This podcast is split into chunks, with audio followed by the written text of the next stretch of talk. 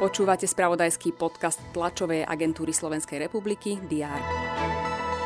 Prezidentka zvažuje, že menovanie šéfa SIS prenechá svojmu nástupcovi. Ceny Britskej filmovej akadémie ovládol Oppenheimer. Salkazanov sa stal štvrtý raz po sebe majstrom Európy v zápasení.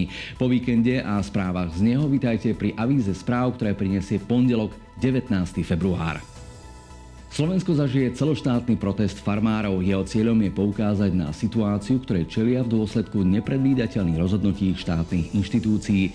Miestami protestov budú najmä sídla pôdohospodárskej platobnej agentúry. Práve problém s nevyplatením priamých platieb v ich proteste veľmi silno rezonuje.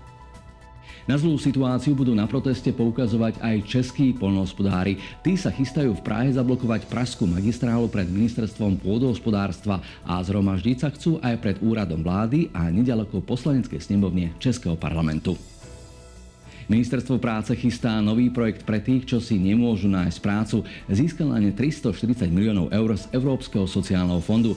Malo by ísť o 8 aktivít pre dlhodobo nezamestnaných, zdravotne znevýhodnených a osoby bez pracovných návykov.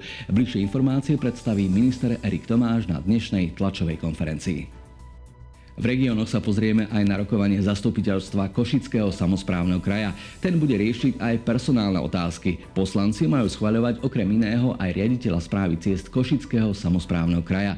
Bývalý šéf krajského podniku Anton Triš sa vzdal na konci novembra funkcie, čeli obvineniu z obzvlášť závažného zločinu športovom spravodajstve TASR sa budeme venovať nočnému zápasu hviezd basketbalovej NBA. Rovnako budeme informovať, ako sa darilo našim stolným tenistkám na majstrovstvách sveta v Južnej Kóreji.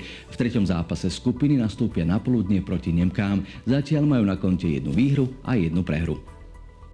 Prežite úspešný pondelok a čokoľvek dôležité, čo budete potrebovať vedieť o tom, čo sa deje, nájdete v správach TASR na teraz.sk a TASR TV.